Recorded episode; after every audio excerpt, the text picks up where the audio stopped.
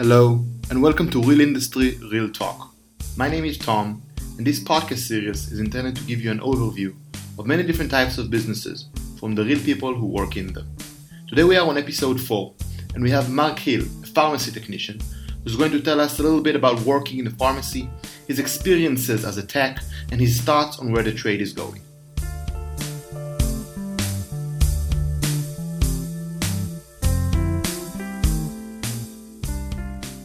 Hello, Mark, and welcome to the show.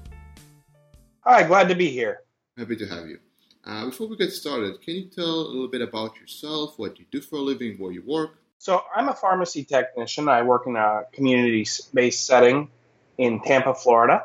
Um, and I basically am involved with the filling of prescriptions, making sure people get their medications. Okay, and if for people who are not from the pharmacy business, not from the healthcare business, can you uh, please explain the hierarchy inside a pharmacy? What who exactly is in charge of, of what? So a pharmacist is in charge of the pharmacy, um, but the pharmacist mainly deals in the clinical duties. I am a pharmacy technician. I'm actually the lead technician, um, and I have four technicians underneath me.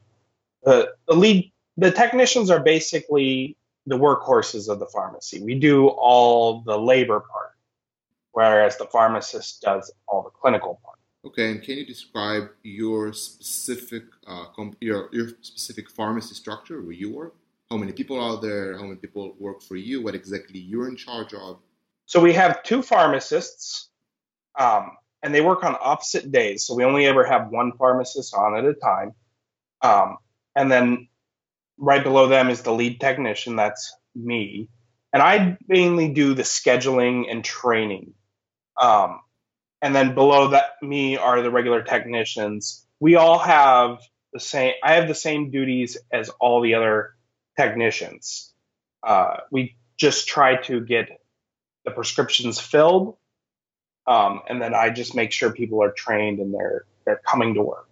Okay. Um, can you describe a little bit about uh, the training process that uh, technicians go through? You mentioned in our previous um, email discussions that most people are not aware of the fact that actual pharmacies give um, training for free, right? They're, they're, trying to hire people, so they're offering training. Yes, almost every chain pharmacy uh, provides the training for free. Um, because of their certain classes and stuff that you have to go through in many states, Florida is actually one of the strictest for the licensing of pharmacy technicians. Um, you've got to go to some sort of formalized schooling for it, but it does not have to be like a university or a college or anything.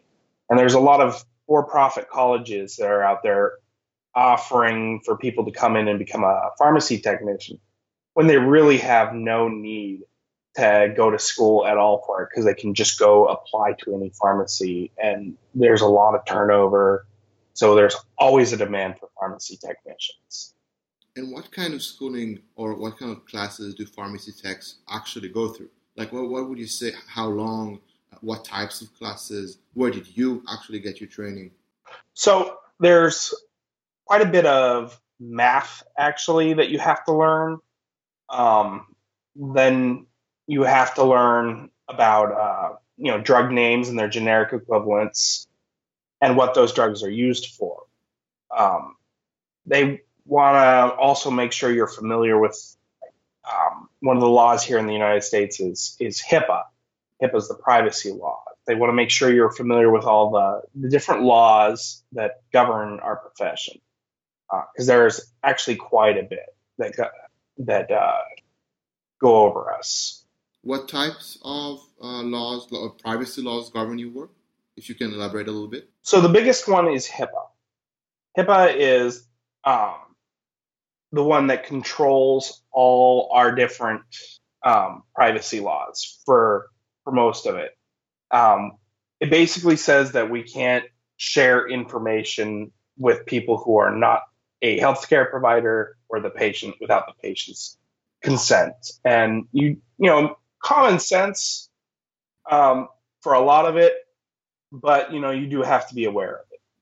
Uh, then we have other laws like the Poison Packaging Prevention Act, which requires us to make sure drugs are in uh, secure containers so that children can't get into them.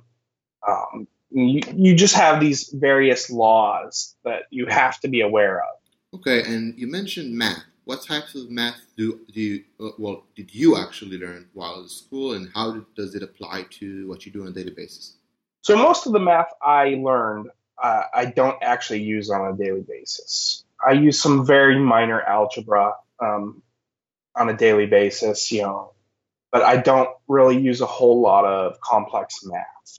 Uh, they do teach some of the more complex math, um, but it it never really goes above algebra level. Uh, you just basically have to, to be aware of these concepts. Okay, so let's move on to the volume your store does and how it compares to uh, larger, smaller shops. Let's talk numbers. How many prescriptions do you fill in a regular day? What like what is the shift time? And um, what is the difference between you know different um, sizes of stores? So I work in a store that does between 150 to 200 prescriptions a day.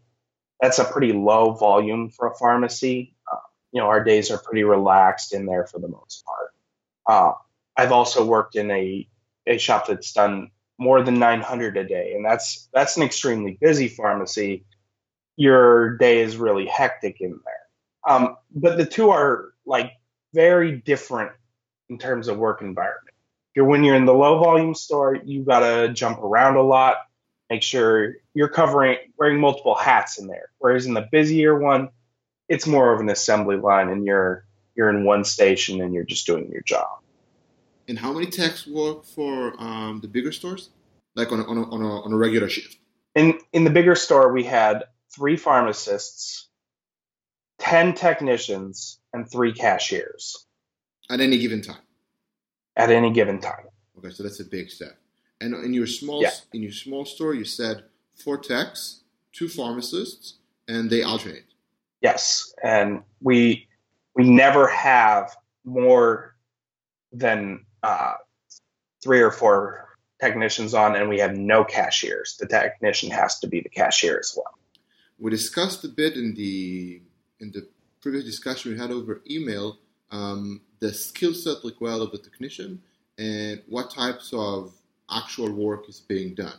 And I would like you a little bit to elaborate about the actual things you do on a daily basis and uh, what you think a good attitude, uh, sorry, a good attitude uh, a tech um, should have when working as a pharmacy tech. So, on a daily basis, we fill prescriptions. That's that's our main duty. We also have to put up the order, um, check people out when they come to, to fill their prescriptions. Um, a lot of this job is just you know having that upbeat positive attitude because if you don't you're not going to be good i mean it's a customer service oriented job so having those good strong customer service skills is just probably the most important thing that you can have. Uh, some people tend to get upset when they have to do, you know, multiple different jobs. That's just what the job is. You're constantly doing things that you may not necessarily uh, want to do, like go bring someone out when you're trying to fill another prescription for another patient. Um, so you you just have to be able to multitask well and keep that positive attitude up while you're multitasking. Okay, so I'm going to preface the next question by saying that a lot of people don't know that, but when a prescription is sent to a specific store, it's not always being filled by the same store, right? Correct. We we outsource the filling of approximately 20% of our prescriptions to a central pharmacy who then mails them to us for receiving the next day. Uh, we do this to, to decrease our workload because otherwise the demand could overwhelm us. Um, it also lowers the business costs because they don't have to pay for so many technicians to be there. Uh, mainly, we do this with refills, uh, just so that you know, because people don't tend to pick it up the day they call it in for their refills. Let's talk a little bit about how prescriptions come to you. You, see, you mentioned to me uh, four different forms in which um, prescriptions come into your pharmacy and a bit about your thoughts on where the industry is going. So, we receive a prescription in one of four ways. Um, it can be handwritten by the prescriber and then brought to us by the patient. Uh, this is quickly becoming the least common way we'll get a prescription. Um, more and more, they're coming to us electronically, uh, and that's a digital prescription that's electronically sent directly to the pharmacy so that the patient never has this. It has a couple of advantages, um, especially on the business aspect side. We get it almost instantly, uh, so there's no delay between you know the prescriber prescribing it and them bringing it over to us. They don't have the chance to lose it, um, and it's you can't uh, make a fraudulent uh, electronic prescription. Um, so we get a lot of those, and it's becoming more and more common. Uh, we also receive them via fax. This is probably maybe 2% of our prescriptions come in by fax. It's not very common anymore and it's dying off. Um, we receive prescriptions also called in by prescribers. This um, is usually when, for acute stuff, uh, when they're just trying to take care of a patient that they don't necessarily have in the office. Um, or the patient is like a single mother with kids and they're just trying to get it over to us quickly and they haven't converted to electronic yet. Um, you know, New York has already gone to 100% electronic prescriptions. I, I see that spreading um, because it's easy to automate those electronic prescriptions. They can automatically be typed up and put into our format for the vast majority of prescriptions. Um, some of them come to us with that are incomplete, and those ones we have to call on and get clarification on. But other than that, we are able to automate most of that process. And can you um, perhaps elaborate on what do you think this kind of automation, um, prescription uh, automation, and the entire automation in your field will do to pharmacy technicians, in your opinion, in the next maybe 5, 10, 15 years? Yes. Um, pharmacy technician is currently uh, the, at risk. Uh, Oxford has done some research into this, and they place us at a 94% chance of being our job eliminated by automation. Uh, it's it's very easy to automate a lot of our tasks, and so that probably is going to happen. Uh, probably sooner than later, you'll see maybe a store that mine, like mine, that currently has five technicians, go down to probably one um, as this process gets more and more. Um, the more they automate, the less work there is, of course.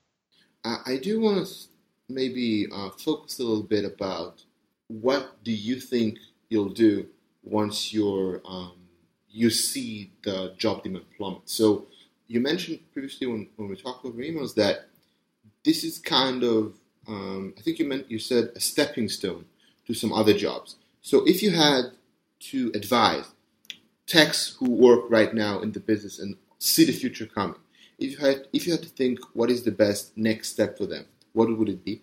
Well, that that's a hard question to answer because right now pharmacists, which is the natural stepping stone from this, their field is getting overcrowded. And you actually have to go into a lot of debt to become a pharmacist. So I, I have an intern that works with us right now uh, who's studying to be a pharmacist, and he's projecting to be $400,000 in debt when he's out. And that's um, just from schooling? Just from schooling. So it's a it's a six year degree. Oh, so okay. it takes a while to get through it. Um, you know, and it it's expensive because it is a doctorate program. You you come out as a doctor of pharmacy. Um, so it, it's and they keep opening up more pharmacy schools.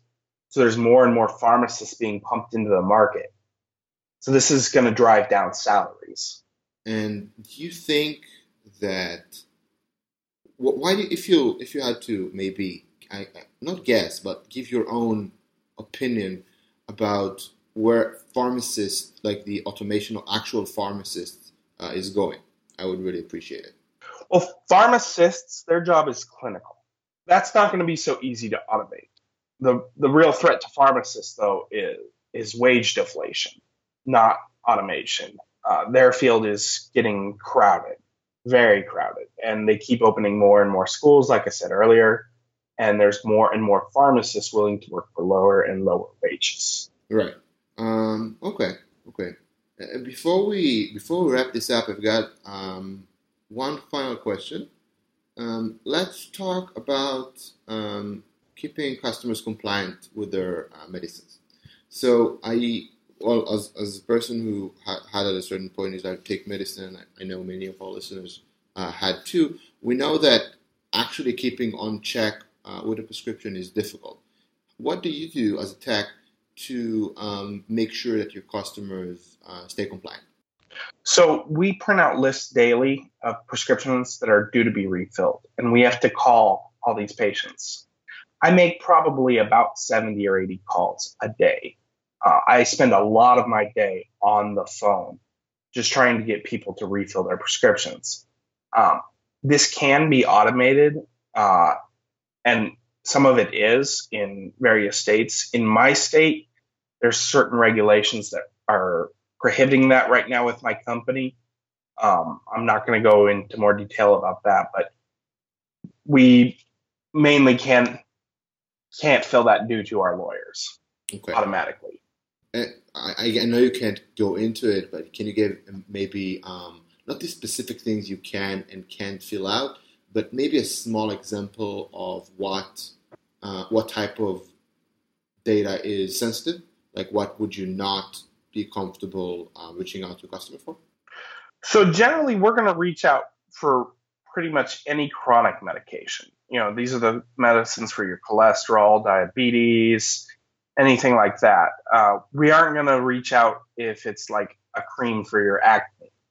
Uh, we're going to reach out for for the stuff that's important that people are making sure they're getting. Okay. Uh, I think that about covers uh, everything um, I set out uh, to ask. I do want to thank you for coming on the show, though. Um, and I want to know if there's some way people can reach you if they have any questions, maybe. Um, they're welcome to email me. My my email is masterofshadows at gmail.com. Right. And uh, we've met on Reddit. Maybe you can give them uh, your Reddit handle. Uh, my Reddit handle is Master of Shadows as well. Okay, so that's reddit.com slash you slash uh, Master of Shadows. Yes. Uh, okay, Mark, thank you so much for coming on the show. All right. Thank you for having me. Okay, bye bye.